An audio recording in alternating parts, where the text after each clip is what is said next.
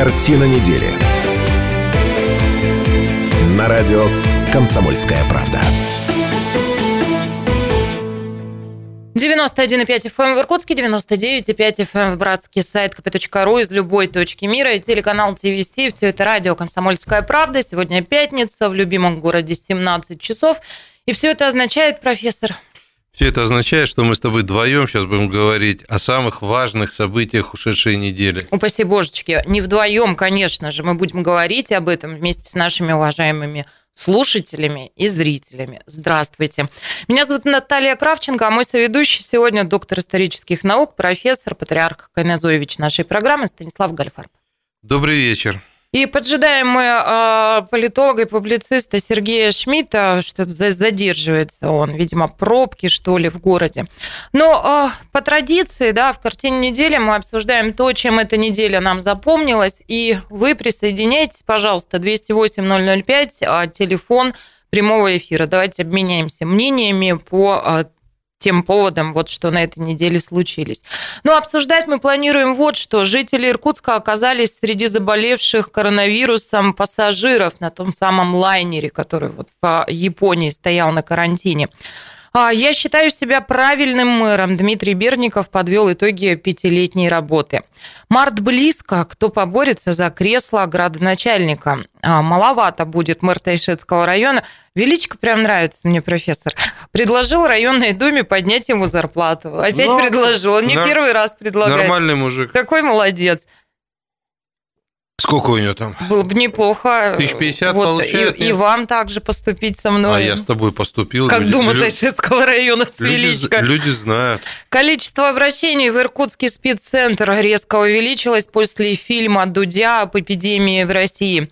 А ну еще, профессор, новость для вас. Вы очень любите эту тему. В Иркутске почти достроили ледовый дворец «Байкал». Класс. То есть скоро будем принимать чемпионат мира по хоккею. Владимир Александрович Матиенко. Я думаю, что он будет и директором потом этого дворца, так что покатаемся. Зависть в голосе у вас сейчас звучит. Конечно, зависть. Такой дворец. Ну что, полетели? Принчепеса вы моя, сидит Гольдфарб без дворца. Да, конечно, у меня дворца нет, а у него есть. Ладно, полетели. Как факт, как события недели должны обозначить эту историю. Я уж не знаю, можно ли тут что-то обсудить, но стали известны подробности. Итак, госпитализированный с коронавирусом с лайнера в Японии оказались иркутяне, жители Иркутска. Это Наталья и Валерий, сообщаются только года их рождения, ну, взрослые достаточно люди. Супруги из Иркутска. Коронавирус был обнаружен именно у Валерия, но его супруга тоже находится в больнице из-за риска заражения. Он еще один с вирусом приперся. Сережа, давай скорее. Ну, что это такое? Тянется никакой дисциплины в программе. Я смотрю, голубки воркуют, все в порядке. Здравствуй, Сережа, поздоровайся со слушателями и зрителями. Он пришел. Нет, ну я так понимаю, что в связи с пресс-завтраком мэра Бердникова все радостно ездят на трамваях, отмечают это. Трамваи не ходят номер один. Это потому, что он тебя только номер два упомянул в хорошем смысле этого слова. Давайте мы про пресс-завтрак поговорим, чуть позже поговорим, потому что действительно градоначальник много интересных вещей проговорил на этом пресс-завтраке. Мы послушаем то, что он говорил, и обсудим. Но пока вот с коронавирусом давайте разберемся и пойдем дальше. А вы до какого места разобрали коронавирус? А что сейчас сказать, что у нас двоих инфицированных изолировали пока на карантине? Да, на карантине. Да. Но я могу только сказать, что иркутяне, как приличные люди, поступили. Но на Украине там палками и камнями кидают. Не, профессор, секундочку, сейчас важно, вы не так поняли, не вводите в заблуждение слушателей и зрителей. Они не в Иркутске. Да не важно. Их сняли с лайнера в Японии, они сейчас в Японии же находятся на карантине. Мы их ждем, они прилетят, мы их в больничку. И примем радушно. Грех говорить, ну, конечно, для противников украинского Майдана это просто праздник какой-то, что сельские, по-моему, жители на Украине забросали камнями автобусы со своими соотечественниками, не зараженными, а вот просто приехавшими из Китая. Из зоны, да. Но мы что ж, мы ж не будем измываться и изгаляться, не будем брать чужих плохих примеров. Да. Я честно вам должен сказать, я что-то начинаю немножко переживать из-за этого коронавируса, потому что на моей памяти это, конечно, не первая новая эпидемия, как и на памяти всех присутствующих, но я припоминаю, что все-таки такого кипиша вокруг, сейчас постараюсь все вспомнить, атипичной пневмонии, птичьего гриппа не было, свиного гриппа, коровьего бешенства. А знаменитая болезнь Эбола, я всегда студентам рассказываю, она запомнилась политизированным россиянам тем, что президент Соединенных Штатов Америки Барак Обама, умник еще тот, называя основные угрозы человечеству, назвал три основных угрозы. Это ИГИЛ, Эболу и Россию. И мы тут ломали голову, это в порядке увеличения, то есть мы все страшнее, да? ИГИЛа и Эболы, или наоборот в порядке уменьшения. Ну, честно скажем, ни информационной шумихи, ни каких-то народных страхов, по-моему, не было, вот сопоставимых с тем, что происходит сейчас. Пожалуй, может быть, да. Я немножко преувеличиваю, опять же, там какие-то болезни были до социальных сетей, это тоже немаловажно.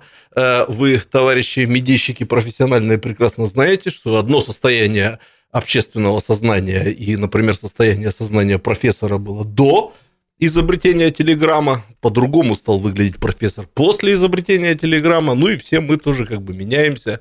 Кравченко, ты хоть знаешь, что такое телеграмма? Это ты рассказываешь. Я, например, не зарегистрирован в телеграмме именно для того, чтобы жить спокойно. Я тоже. Ты тоже? С этим вирусом проблема вот какая. Сейчас тех, которые вот 2 недели они в карантине пробыли якобы, у них ничего не обнаружилось. Их выпускают, а теперь установили, что инкубационный период 3-4 недели. И вот эти 70 тысяч, которые были больны, из них там какое-то количество выздоровело, они могут быть на самом деле носителями. И в Китае фиксируют уже много случаев повторного заражения. Да. То есть люди, которые переболели, вновь... Ну и нам-то, конечно, надо очень бдительными в этом смысле быть, потому что мы от Китая достаточно близко, мы соседи. Ну я вот тут преподавал в группе иностранных студентов, они все поголовно немцы, но 3 девчонки с Тайваня. Вот которые поголовно немцы, они все без масок. 3 девчонки с Тайваня, все в масках. Я так и не увидел, славненькие они или нет, так в масках сидели, пугали меня, да. Вот. И вот, видимо, чем ближе там к эпицентрам, тем как бы больше опасений. Ну, вы знаете, мой любимый философ Сенека сказал еще в каком-то там веке: там, где я ничего не могу, я ничего и не должен хотеть. Но в самом деле от нас ничего не зависит. Тут должны работать профессионалы, медики. Мы можем переживать, что Россия теряет миллиард рублей. Они есть среди нас. Вот только что профессор очень авторитетно, как главный вирусолог страны. Мы можем переживать, это ближе к профессору про деньги, что Россия теряет миллиард рублей в день, сказал Силуанов. Но рублей, а не долларов, поскольку все-таки происходящее отражается на мировой экономике, на внешней торговле. Ну, нам остается только надеяться. Сделать мы ничего не можем. А меня очень позабавило Альхон, который, значит, появилось сообщение, что туроператоры будут просить государства возместить ущерб от туристов, которые не приехали в Россию. Ну, так бывает. Хлеб не уродился, дайте нам... Слушайте, так вы же, товарищи туроператоры, орали, что китайцы тут все съели, выпили, увезли. Туроператоры как раз так не орали. Не-не-не, орали. Профессор не просит государство возмещать ему за непроданные газеты? Нет, наоборот. Надо попросить. Сережа, зачем ты открываешь этот ящик? Сейчас будет платить Ярославный минут на 40. Мы наоборот, мы платим все налоги, как положено. Я просто хочу сказать, что вот эта ситуация, она достаточно такая сложная и типовая по... реакции людей. Надо просто понять, что это не шутка. Вот сейчас это уже не шутка. Слушайте, ну вообще вот эта вот тема, она не безинтересная с государством, потому что, ну, коллеги, вы не дадите соврать, 25 века назад во время разгула рыночной экономики никому и в голову бы не пришло просить или там ждать от нищего российского государства компенсации каких-то проблем в бизнесе. Я думаю, ну, вы же занимались бизнесом в те времена, подтвердите это. А сейчас какой-то вот новый социализмик везде. Должен тебя обрадовать. Берни Сандерс поднимает, так сказать, 79-летнее тело в Соединенных Штатах Америки. У нас тоже все ждут компенсации. Должен всех обрадовать, что ни тогда, ни сейчас. Ничего никому не дадут. Нам никогда ничего не компенсировали. 208-005, телефон прямого эфира. Уважаемые слушатели, зрители, присоединяйтесь. Боитесь ли вы вируса, или вам тоже кажется, что это как-то избыточно раздуто и опасно? Преувеличена. Поговорим об этом после, но пока, профессор, мы в эфире еще работаем. Пока проанонсирую еще одну тему, которую мы сегодня хотим обсудить. Тот самый пресс-завтрак Дмитрий Бердников по традиции в рамках фестиваля «Золотая запятая» собирал журналистов Иркутска и, о многом говорили. Часа два, наверное, длилась эта пресс-конференция. Хорошо поговорили. Разные, Наташа упоминалась в связи со снегом, это мне передали. Да. Разные звучали... Она же на уборку выходит, теперь она бригаду снеговиков возглавляет. Друзья, Бердникову задали вот какой вопрос. Есть ли у него губернаторские амбиции? Он ответил: плох тот солдат, который не мечтает стать генералом. Да-да-да-да-да, через 2 минуты будет жарко. Про президентские не спрашивали. Картина недели. На радио «Комсомольская правда». Это радио «Комсомольская правда». Продолжается программа «Картина недели». Меня зовут Наталья Кравченко, мои соведущие Станислав Гольдфарб. Да, добрый вечер. Здравствуйте. Профессор Сергей наливал Шмидт. Сейчас. Да. Здравствуйте. Уважаемые слушатели и зрители, 208-005, телефон прямого эфира. Пожалуйста, присоединяйтесь, как обычно, в это время, в этот день. Обсуждаем главные события 7 уходящих дней. И сегодня поговорим вот о чем. Заканчивается в марте срок полномочий мэра Иркутска Дмитрия Бердникова. И вот одно к одному все сошлось. Сегодня в нашем городе проходит фестиваль «Золотая запятая» журналистского мастерства. И в этот день по традиции мэр устраивает пресс-завтрак, он собирает журналистов.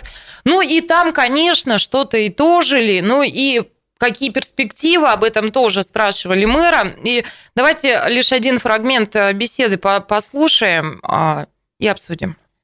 Коллеги, вас несколько раз уже намекали говорить. Итоги подводить, итоги. А я думаю, рано еще итоги подводить, да? Дмитрий Ильич никуда не уходит, и поменявшаяся система в 2015 году, в 2020 году изменившаяся система избрания мэром не лишает же у человека смысла сформировать какой-то план своих дальнейших действий, даже в условиях вот этой новой системы сити-менеджмента, мы ее называем, в общем, представительная демократия с элементами сити-менеджмента. С элементами пусть как угодно. Суть в чем? У вас есть этот план? План, как двигаться через комиссию, через журнала депутатского корпуса. Спасибо. Вот в вашем вопросе уже позитивный такой посыл живет. Вот спасибо за это. Я вас запомню.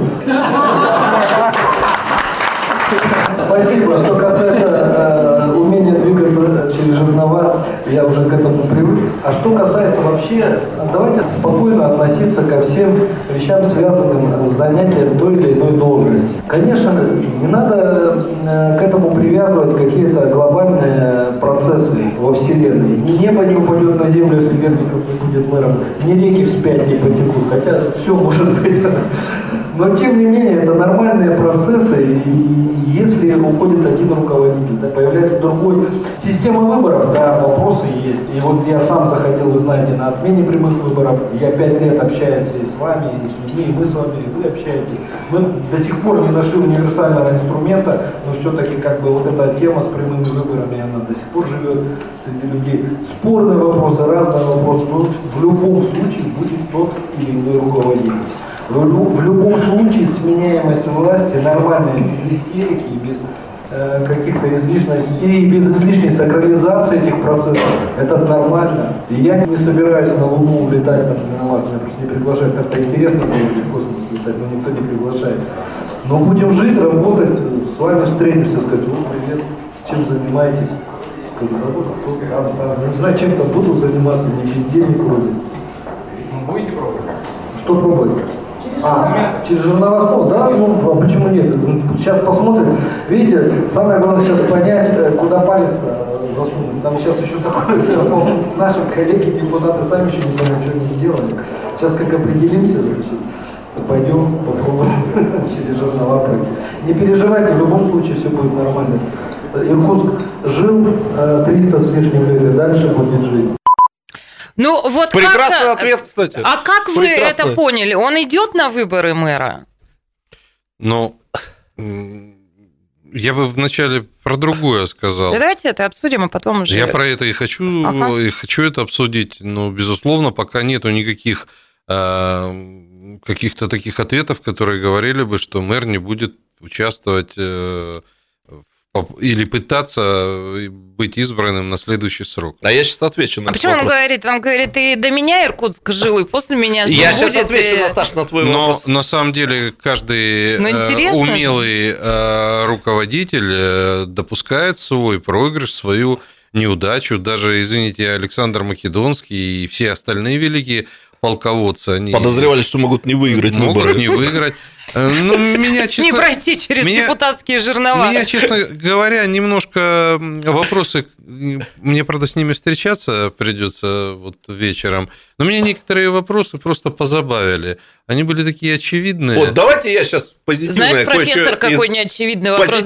Наш профессор продолжает играть в Дудя. Он спросил у мэра, оказавшись с Путиным один на один, что вы ему скажете? Нет, там смысл-то другой был. Просто все начали говорить про чай. Давайте выпьем чай. Я тут же вспомнил Семенова, который пил чай с президентом. Ну, и мне интересно вообще эту типологию. Хорошо, что не Литвиненко вспомнил. Да. Нет, давайте я скажу несколько таких, умеренно позитивных слов, а потом профессор зальет свою желчь в адрес вопросов. Я там тоже наслышан про некоторые вопросы, поэтому я вас поддерживаю. Вы знаете, Наташ, я отвечаю на твой вопрос. Мне кажется, что Дмитрий Викторович Бердников за эти 5 лет стал настоящим политиком. Я объясню, в чем тут дело.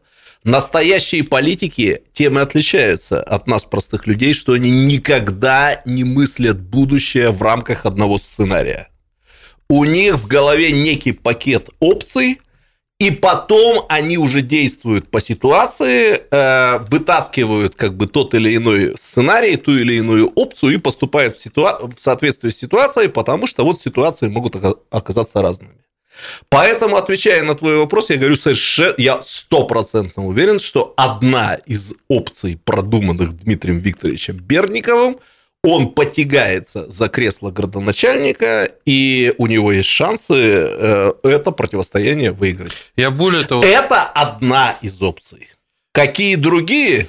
Я знаю, что из ответов на отдельные вопросы можно было сделать вывод, что продумываются какие-то более высокие... Я никогда об этом не говорил, но в школе сегодня заговорили, а у меня есть еще большое ощущение, что он победит. Так, теперь к этому еще я хотел бы добавить. Сейчас я договорю, что он победит.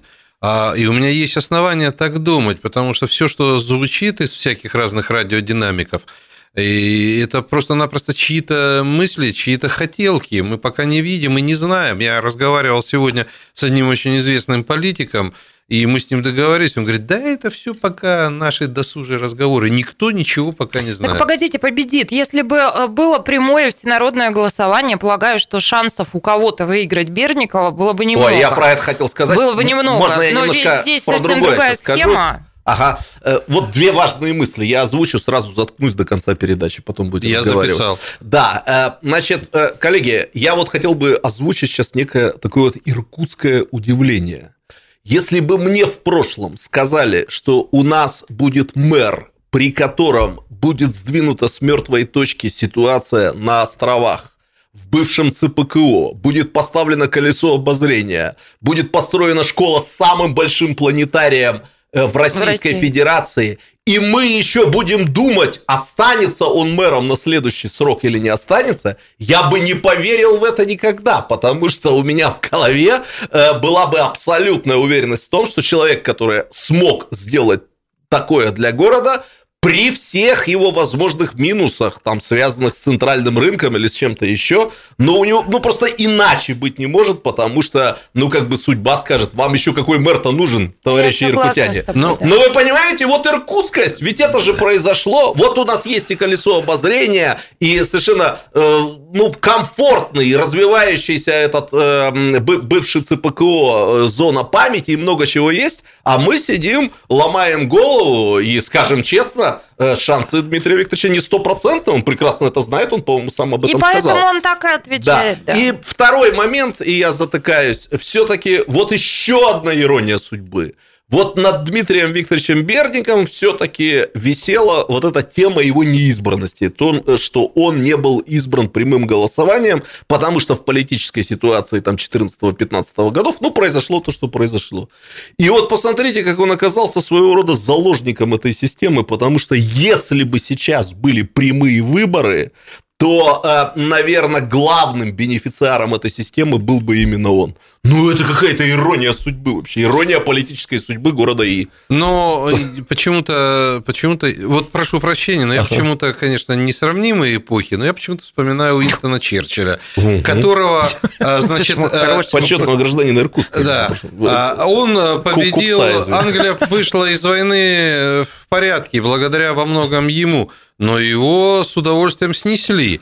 Ну, примерно такая же ситуация. То есть в лице Бердникова видно интересного политика и достаточно сильного хозяйственника. Уж если так разобраться, в Иркутске за это время не было никаких катаклизм, кроме пару прорванных канализационных колодцев. И снег убирали, и крыши чистили. А? Снег, да. А снег идет. Я могу спеть, если захочешь, про снег. В коем случае. Вот. Но на самом деле, что показательно, с ним борются, значит, многие. Но мы же знаем, со слабыми людьми не борются. Борются в основном с сильными. Слабых людей просто убирают или находят, игнорируют.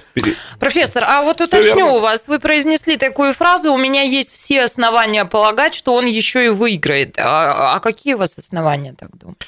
Ну, у меня, может быть, как у Шмидта, пару тайн, пару источников, но я просто полагаю следующую вещь. Сразу все источники Шмидта открытые? Да, в кармане. Но ведь смотрите, какая интересная штука. В итоге вот эта иркутская иркутскость, она заставляет эту вот иркутскую иркутскость все-таки делать обоснованные выводы. То есть, когда начинается процесс принятия решений, вот вступает в голову вот эта голова.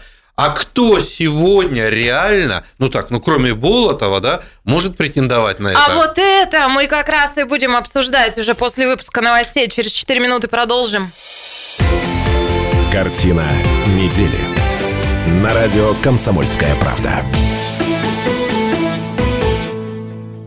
Радио «Комсомольская правда».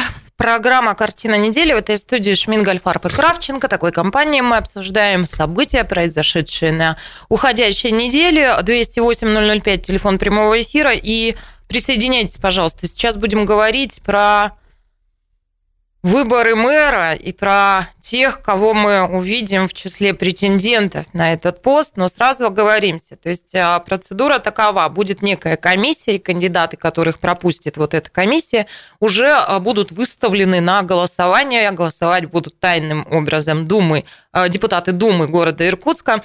Но маленькая дебильненькая система, Станислав Ильич, признаемся. Не нами, этот мир придуман не нами. Я знаю, что это все по инициативе КПРФ принято, но кто, вот, грубо говоря, юридические консультанты этой великой идеи, я до сих пор не знаю. Все фамилии известные, страшно произносить. Серьезно? Ну, кто-то из тех, кого мы обычно не произносим? В любом случае, будет интересно, я думаю. И вот на данный момент тех, кто заявил о своем вот желании участвовать в выборах, это Виталий Матвейчук. Он подтвердил в эфире программы «Картина недели». Да. Ну, а дальше... Георгий Комаров от «Справедливой России», да, что вот он тоже намерен. Поговаривали, что Вадим Семенов, это мэр Черемхова, туда пойдет. Семенов сказал, ну, вы что, я не могу быть мэром двух городов, Черемхова не брошу ни за что. Но при этом руководитель Вадим региона... Семенов живет в соответствии с заветами Жана Поля Сартра и Синеки. лучше быть первым в каком-то одном месте, чем непонятно кем во всех остальных. Правильно, поддерживаю. Да. Ассоциация муниципальных образований порекомендовала муниципалитетам на грядущих выборах мэра Иркутска поддержать кандидатуру Дмитрия Бердникова. Вот новость сегодняшнего дня, то есть Ассоциация муниципальных образований вроде бы выступит за кандидатуру Бердникова, да? Ну и что еще? Вот пока мы с вами видим такой расклад, ну и Руслан Болотов был в нашем эфире неделю назад, и он сказал о том, что пока он не готов делать никаких официальных заявлений, но, тем не менее, вот при всех этих обсуждениях фамилия Болотова фигурирует тоже. Итого 5 насчитали на данный момент. Слушайте, да? Можно я два слова скажу по поводу ассоциации и вот поддержки Дмитрия Викторовича Бердникова? Точнее, не самой поддержки, а что это была за процедура. Поскольку я 4 года в этом эфире почти не хвалил руководителя Иркутской области, мне надо как-то добирать до позитива. Я хотел бы сказать позитивное слово здесь в адрес в РИО генерала Кобзева, который вот выступил с этой инициативой, что ассоциация мэров должна, ну, как бы выразить свое мнение, рекомендовать. Я так смотрю, что у многих эта инициатива вызвала отторжение, потому что они начали... И, значит, саркастично, грязно выражаться, что это такое, это мэры других городов, почему они решают за иркутян. Я, в принципе, понимаю логику этой критики, но хотел бы поддержать генерала Кобзева в том, что это все-таки, на мой взгляд, правильная попытка инициировать в Иркутской области нормальные цивилизованные общественные дискуссии по важнейшим проблемам. Мэр областного центра – это очень важно, это принципиально важно. Но... И пусть действительно разные, я бы просто хотел призвать, может быть, другие общественные организации. Пусть общественные организации, там, учителей, врачей, ничего страшного уже нет, ну, раз нет прямых выборов, пусть они высказывают свое мнение по кандидатурам. Вот. Почему нет? Надо выборную гильотину придумать, точно так же, как 1000 старых законов отменили. Достаточно прямых выборов, и всякие разные домыслы, вымыслы, придумки эти пирамидальные, они сразу отваливаются. Ну, это понятно. Но что касается вот этой ситуации, в которую, собственно говоря, мы сами себя ситуацию загнали... Ситуацию и кандидатуры я бы просила. Ну, что касается кандидатур, вот все кандидатуры, как там у этой самой принцессы, все там хороши, когда она в зеркало смотрелась, ну, а я лучше всех. Но что там говорить, мы половину не знаем, что это за ребята. А значит, про Болотова мы тоже пока ничего не знаем. Может быть, это большая страшилка. А кого из этих ребят вы не знаете? Бердников, вне всякого сомнения, выглядит серьезнейшими кандидатурами. Не, мы можем еще и Собянина приписать, но он, правда, ничего не говорил, что он пойдет в Иркутске в мэры. И Болотов тоже ничего не говорил. Мы пока что гадаем на кофейной гуще. А из тех, кто точно пойдет, мы видим, что все-таки здравый смысл должен говорить. Так вот же мэр, который опытный, он меня вот что волнует. Если пойдет Болотов, ну и слава богу, он тоже опытный хозяйственник, там не надо каждый день учиться. Бердников, конечно, за 5 лет прошел гигантский путь. Он умелый уже человек, он мастеровой. Меня больше всего волнует, что город, хозяйство городское, это не мозаика, а такая копилка. Там ждать нельзя, это надо врубаться с первого же дня в работу. И то, что у нас катаклизмов не случалось, когда Кондрашов пришел новенький, это счастье большое, и когда второй мэр пришел, тоже, в общем, никогда не работающий в этой сфере, тоже счастье большое. Тогда все шутили, 3 года, по-моему, снег не падал, когда Кондрашов пришел. Слушайте, ну после того, как вполне себе год отработала Анна Юрьевна Щекина, домохозяйка, мать-одиночка, мэр города Усть-Илимска, я начинаю как-то думать о том, что, может быть, российскими городами и в самом деле может управлять кто угодно. Но в самом деле, ну поправьте меня, в Усть-Илимске-то ситуация еще серьезней. Зима-то уже заканчивается, а вы слышали хоть один какой-то коммунальный скандал, связанный с этим северным городом? А я вам сейчас скажу. Мы в этом смысле впереди планеты всей. Вот вчера выступал Блумберг, да, который идет в президенты. От нас, евреев. Да, ему 78 лет. Ну да, это прямое вмешательство России в избирательный процесс. Мы за нашего, за Трампа. Вот. И он там говорит, я полицейским сказал, останавливайте и шерстите всех, чтобы не было никаких там уличных происшествий. Слушайте, ну от мэра никто и не ждет, и не должен он по канализациям ходить. Это все-таки фигура авторитетная, он должен быть третейским судьей.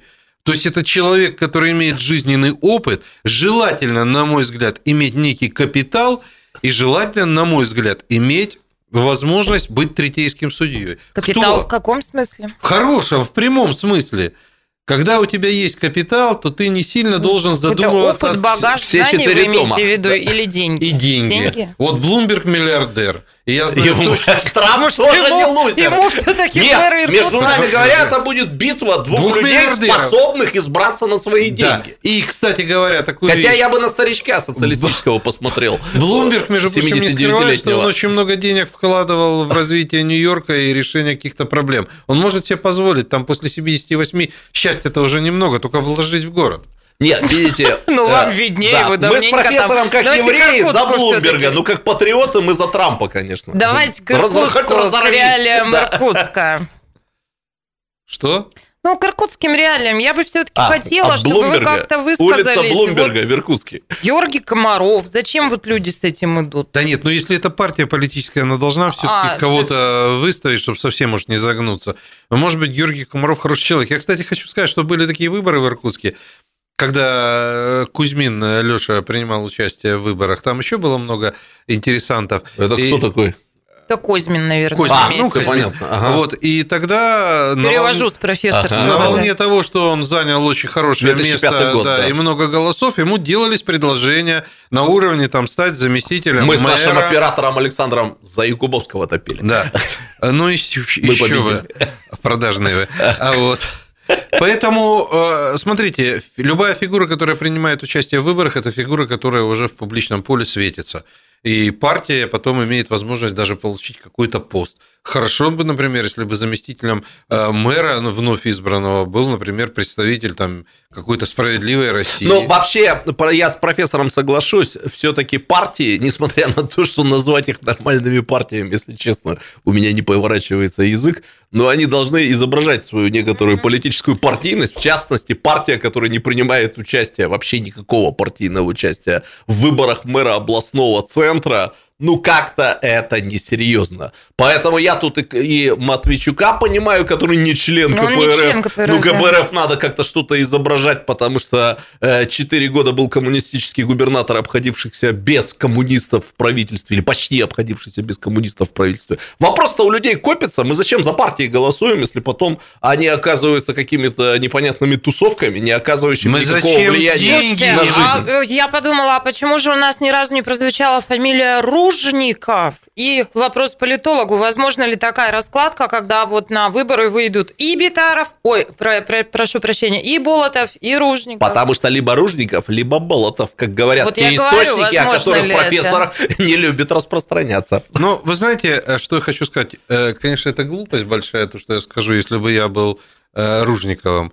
Но у меня ощущение... Дмитрий Олегович, кстати, на прямых выборах Ружников тоже не остался бы в лузерах, точно не остался. Смотрите, у него есть все данные будущего политика. Вот он мне нравится.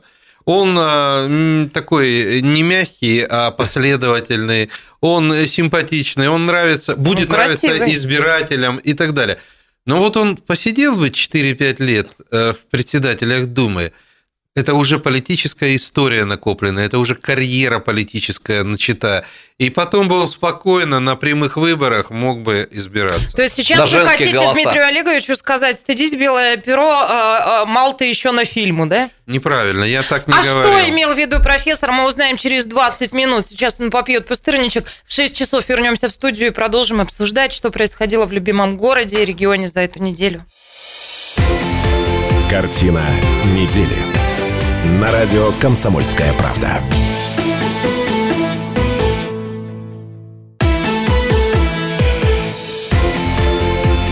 Картина недели. На радио «Комсомольская правда».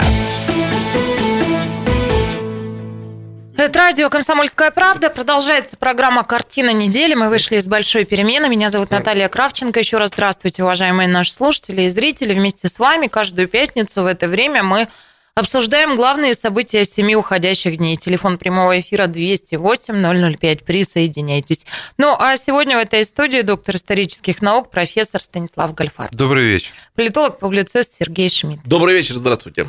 Мы обсуждаем, ну вот март близко, и в марте у нас будет новый градоначальник, а может быть новый старый градоначальник. Ну, градоначальник у нас будет в апреле. Не обязательно, что он будет в апреле даже. Срок полномочий мэра истекает в марте. В марте будет старым, да, градоначальник. И мы проговорили, какие кандидатуры вот сейчас маячат. Да, процедура выбора сложная в этом году. Впервые вообще такая история. Да, посмотрим, как она себя отработает. Есть еще что вам добавить здесь?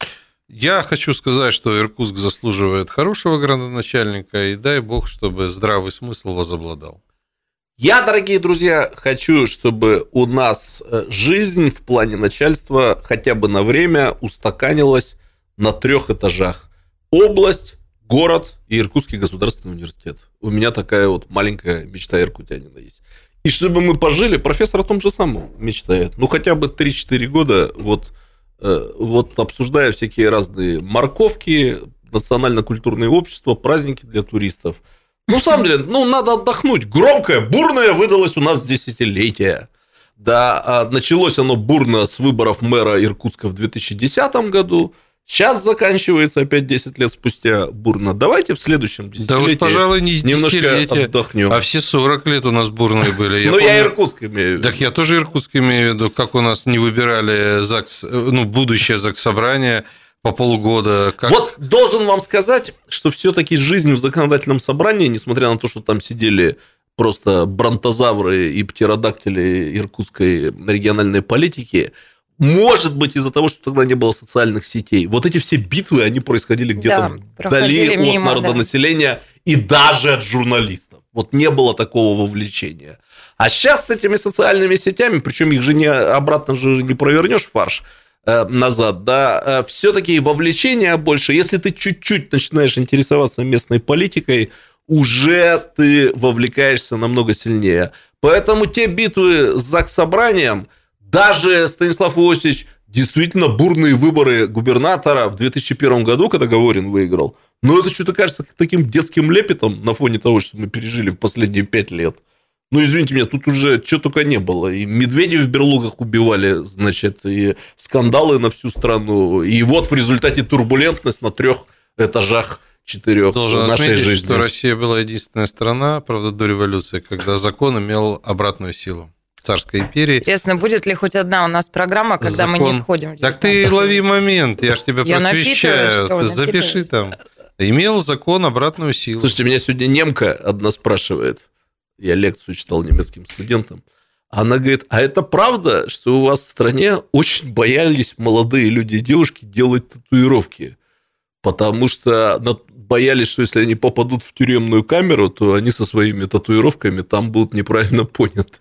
Я говорю, вы знаете, да, было такое. Она говорит, почему? Я говорю, у нас история такая, у нас слишком много народа в тюрьмы отправляли, поэтому это нормальная мысль для каждого российского гражданина, на всякий случай. Аж как я буду выглядеть, если окажусь в застенке. Да. Ну ладно, заговорили вы про законодательное собрание, давайте коротко отметим итоги этой недели.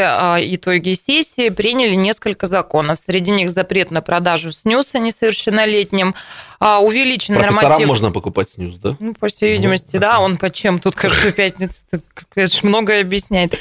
Был увеличен норматив на отлов и содержание бездомных собак и кошек. Вот это, мне кажется, прямо очень важно, потому что, это правда беда и проблема для города. Вот все-таки какая свободная атмосфера на «Комсомольской правде»? Вот вы можете себе представить, что мэр, например, дает интервью, а кто-то из мэрии говорит... А вот этот у нас под чем там, или губернатор, генерал Кобзев дает интервью, кто-то говорит, генерал-то у нас постоянно под чем-нибудь, вот тут можно. Ну, просто я вынужден объяснить, что не знаю даже, как правильно сказать. Профессор не под снюсом, он под пустырником. Да, я под пустырником, а Кравченко с понедельника переводится в город Бирюсинск, поэтому... В смысле? Пусть уборщица и поработает. А там и есть вакансия, да, вакансия. Спасибо, что вы устроили мою судьбу, профессор. Спасибо. Ну и что еще? И вот такие цифры, я про Заксобрание, да, модернизацию первичного звена здравоохранения оценили в 98 миллиардов рублей, разработали программу развития региональном Минздраве до 2025 года.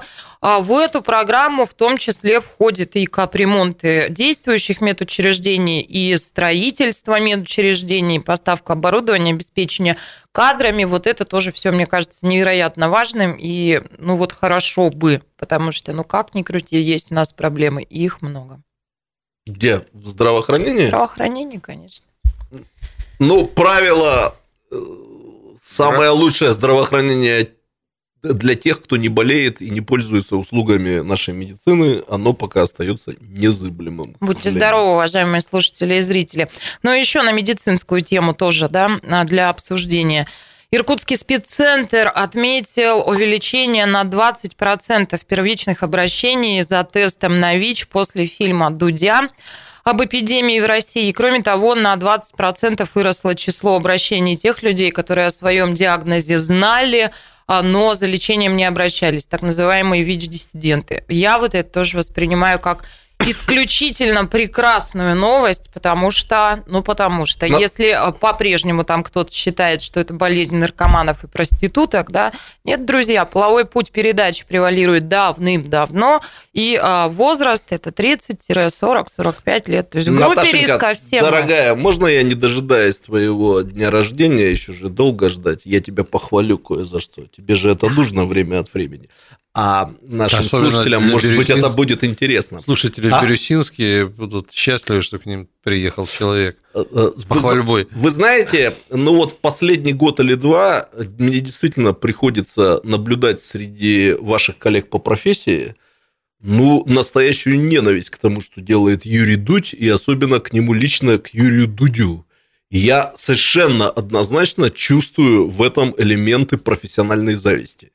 И я всем на вид ставлю, что о существовании Юрия Дудя я узнал от профессиональной журналистки Кравченко Натальи, то есть от тебя, которая сказала, ты обязательно должен это посмотреть, это очень интересно, это ново, свежо, социальное и тому подобное. Наташа, я так ценю людей в вашей профессии, которые могут оценить других людей из вашей профессии.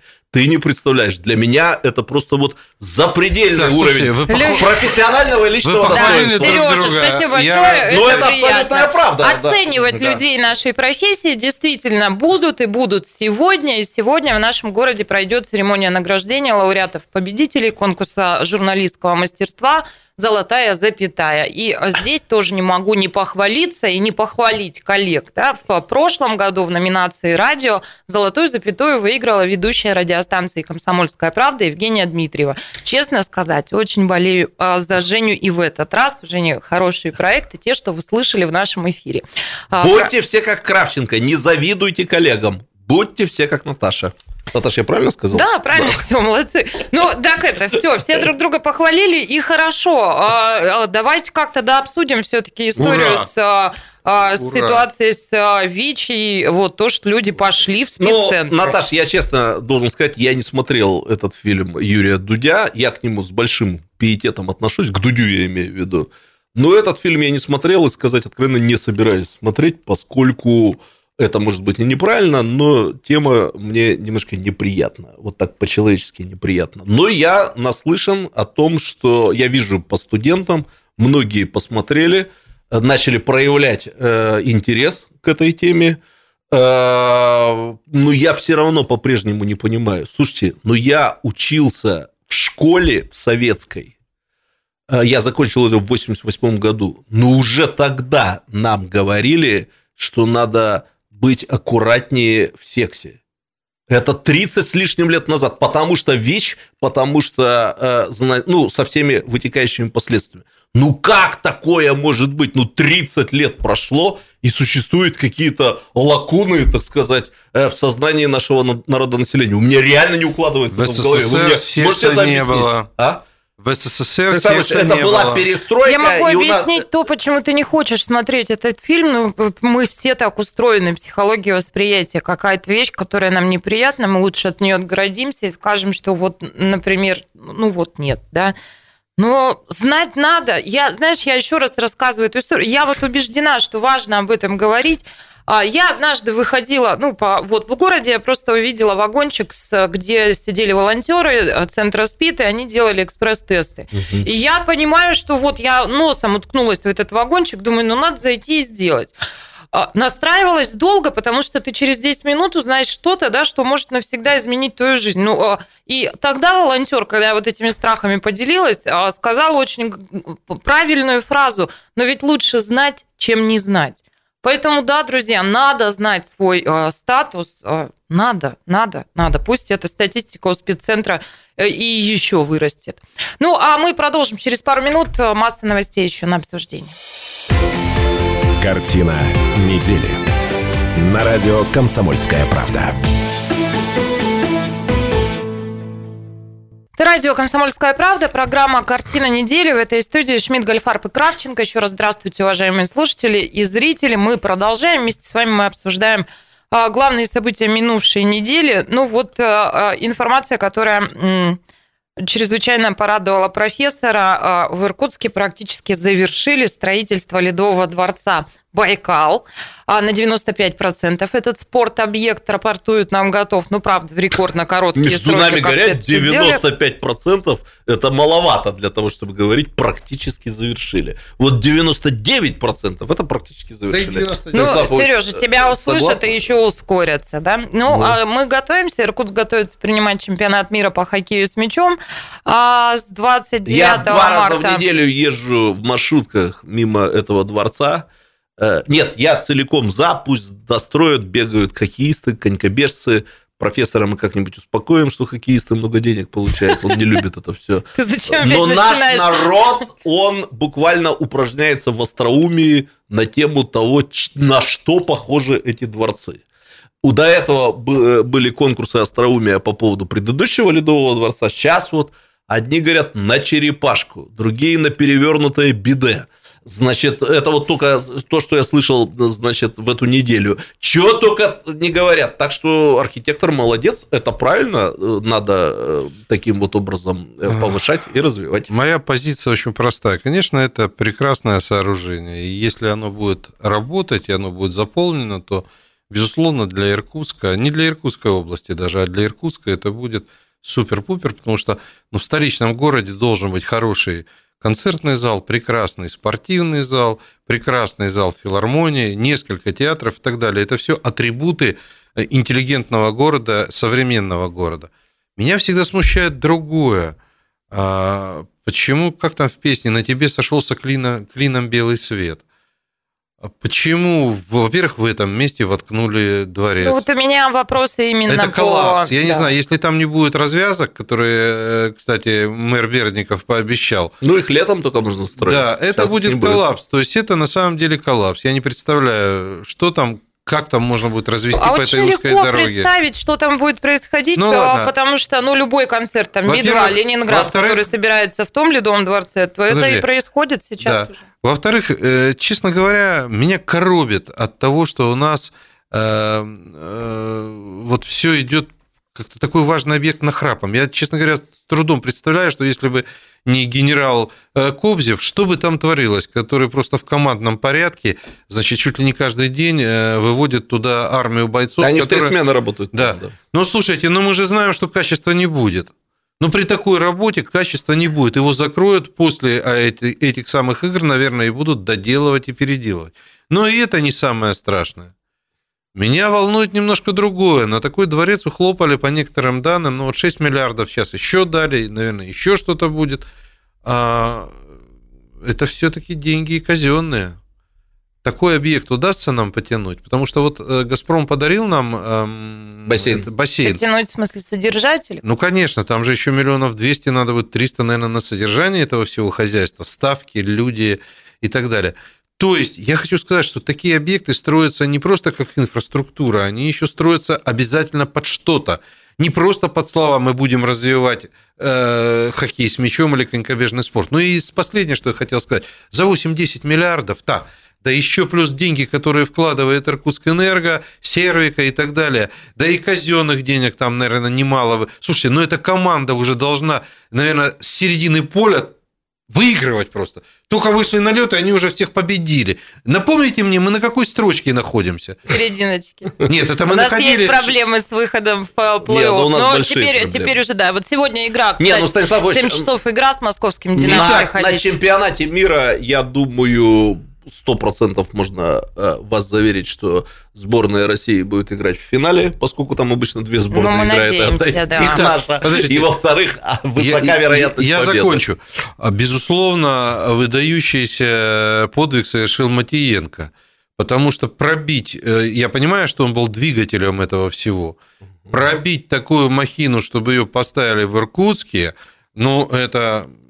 Эти же самые 8 миллиардов притащить. Вы чему завидуете, что у него дворец есть, а у вас нет? Ну, нет у меня дворца, но я завидую, у меня не черная зависть. Ну и слава богу. Меня только волнует только одно, чтобы этот дворец опять не превратился в подобие некоторых олимпийских объектов, когда уже и народу нету, а деньги ухлопаны, и на содержание уходит больше, чем он давать будет. Но нет, смотрите... я похвалю Владимира Александровича Матиенко, это очень важный момент. Мы как-то встретились на центральном рынке, он меня отвел к специальной продавщице, у которой он покупает фрукты, сказал, этот будет приходить от меня. И я прихожу, и мне там из отдельных ящиков Галина достает фрукты. Я его сразу разбанил в Фейсбуке, сразу все. Так позволяю себе немножко по некоторым его чрезмерно активным журналистам проходиться, ну так по ним кто-то не проходится. Один известный организатор медицины, Гайдар Мамедович Гайдаров, однажды, встретив меня на рынке, отвел меня к Галине и сказал, это наш человек. Лечитесь у нее, да, на рынке прямо. Вы ему всегда давайте. Вот. Ну, так это... они все... Подождите, у нас вся элита ходит к одной Галине? Да, похоже, да. Между нами говоря, как-то покупая у нее овощи, в смысле фрукты, Галина, привет, если вы нас слышите, я, ну вот поневоле задался вопросом, а не является ли это просто сильным маркетинговым ходом? Однозначно. Когда там вот как-то лезут в какие-то особые ящики, долго достают, протирают. Ну ладно, так я... Однозначно сказал профессор. Я обычно хороших слов говорю много, но про Матиенко надо сказать следующее. Да, он действительно двигатель этого вида спорта.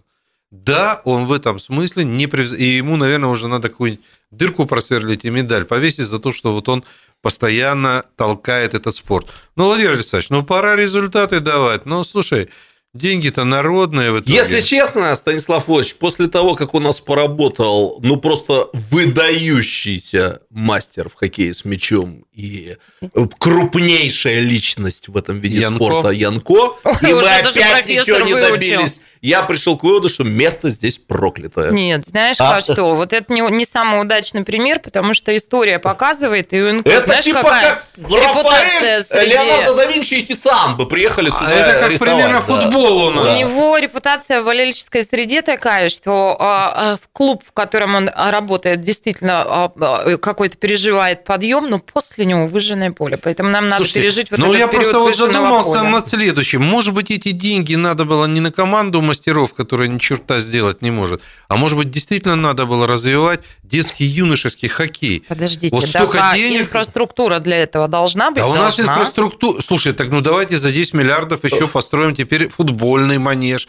для инфраструктуры. Вообще-то, насколько я помню, и Яшин, и Стрельцов, и Биба, и Саба. Я много чего знаю про спорт и увлекаюсь. Биба и Саба – это кто? Это «Динамо Киев». И «Медведь» – это «Динамо Киев», между прочим. Слушайте, они все были дворовые. За немодные, политически неправильные команды болел. Да, это киевская «Динамо» была, это наша была хорошая. Да и «Металлист» харьковский, нормально. Да и «Днепр», который... И «Кайрат», и многие другие. Слушайте, они все дворовые были.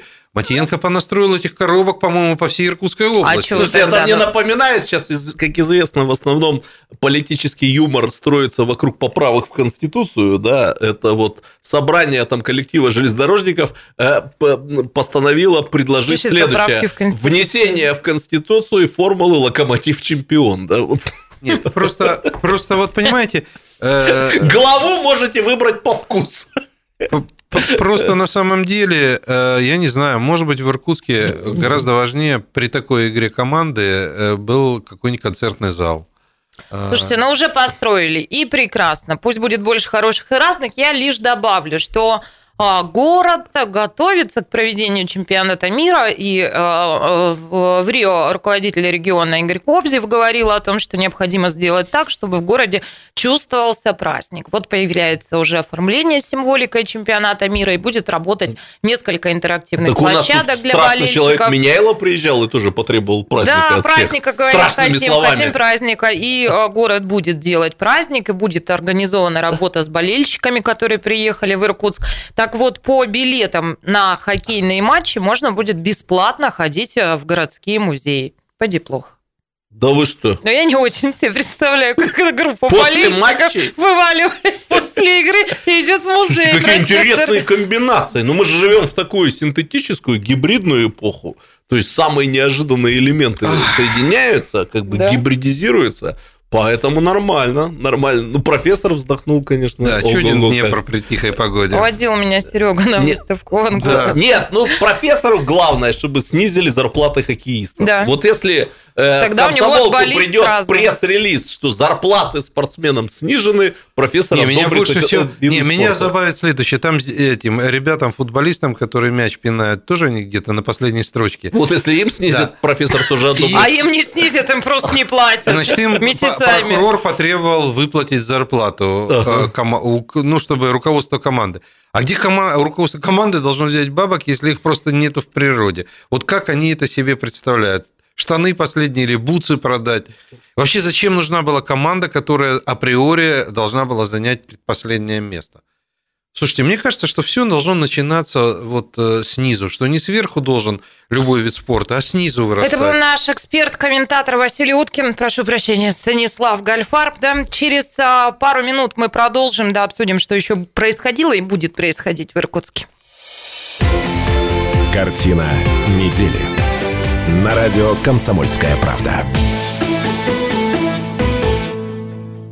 Радио «Комсомольская правда». В этой студии Шмидт, Гольдфарб и Кравченко. Здравствуйте еще раз, уважаемые слушатели и зрители. Картина недели. Обсуждаем то, что произошло. Здравствуйте, дорогие друзья. За эти 7 дней. Ну и сейчас будем говорить про деньги. Неделя, любимая тема профессора. Спокойная выдалась, да? Вот более-менее, да. Обсуждаем вот разные события. Всколыхнул информационную повестку сегодня Дмитрий Бердников. Да, а вот так, по-моему, ничего особого не происходило. В общем-то, да. Да и слава богу, ты же сам говоришь. Конечно. Что...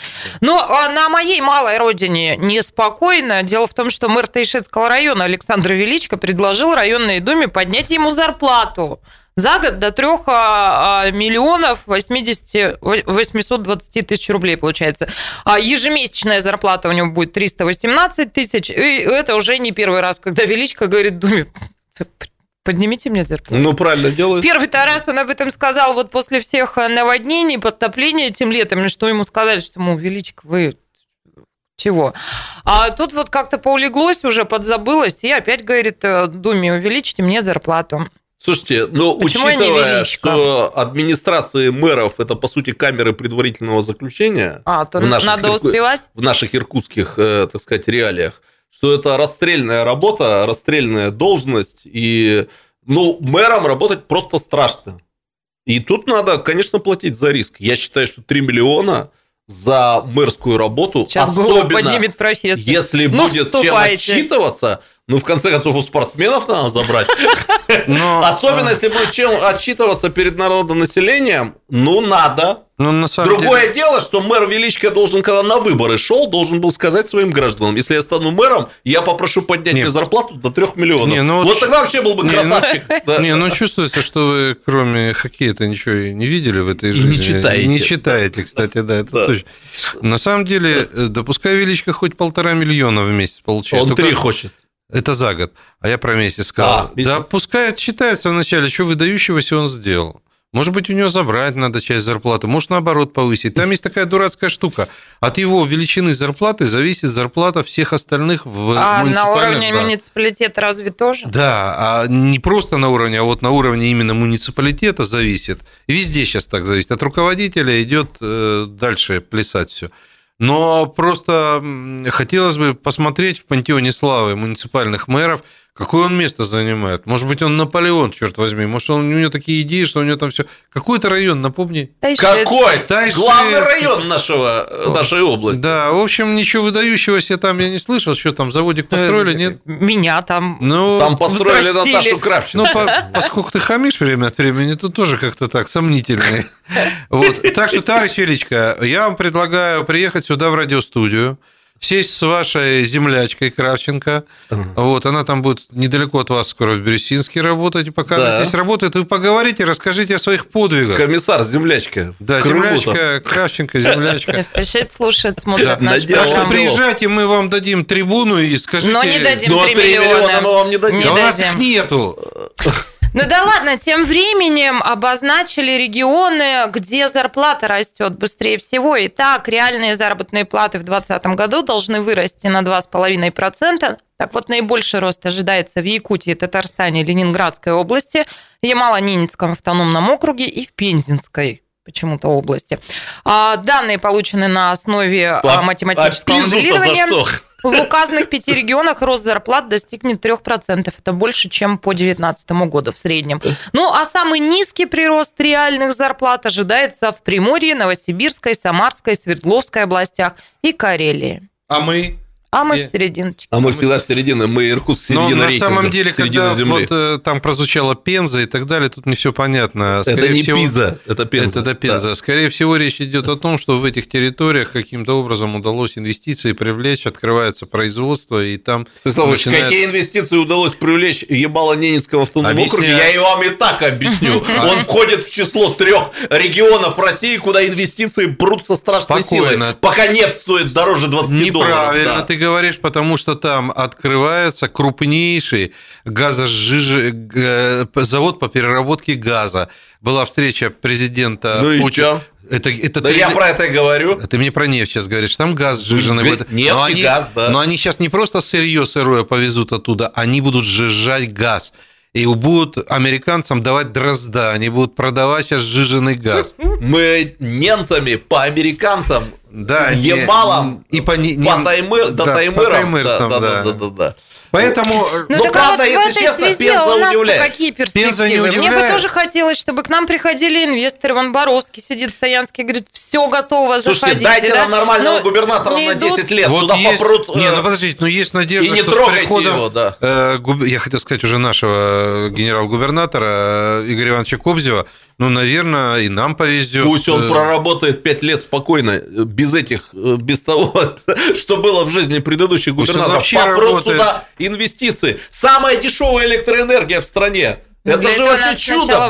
Была бы здесь постоянная нормальная губернаторская власть, были бы эти инвестиции, Станислав Ильич. Нет, я что, против, что ли? Да. Я говорю, дай бог здоровья товарищу Кобзеву, чтобы он поработал здесь 20 лет. Так для этого выиграть надо сначала. Для этого работать всем надо. Слушайте, а вот тоже очень интересно, а как вот, что там, Сережа, в политологических кругах, что говорят про губернаторские выборы? Без тебя, говорят, выборов не будет. Без тебя не состоятся выборы. Но серьезные политологи отложили серьезные прогнозы до мая месяца, я уж не буду скрывать, речь о, в том числе, конкретных кандидатурах, которые будут принимать участие в этих выборах.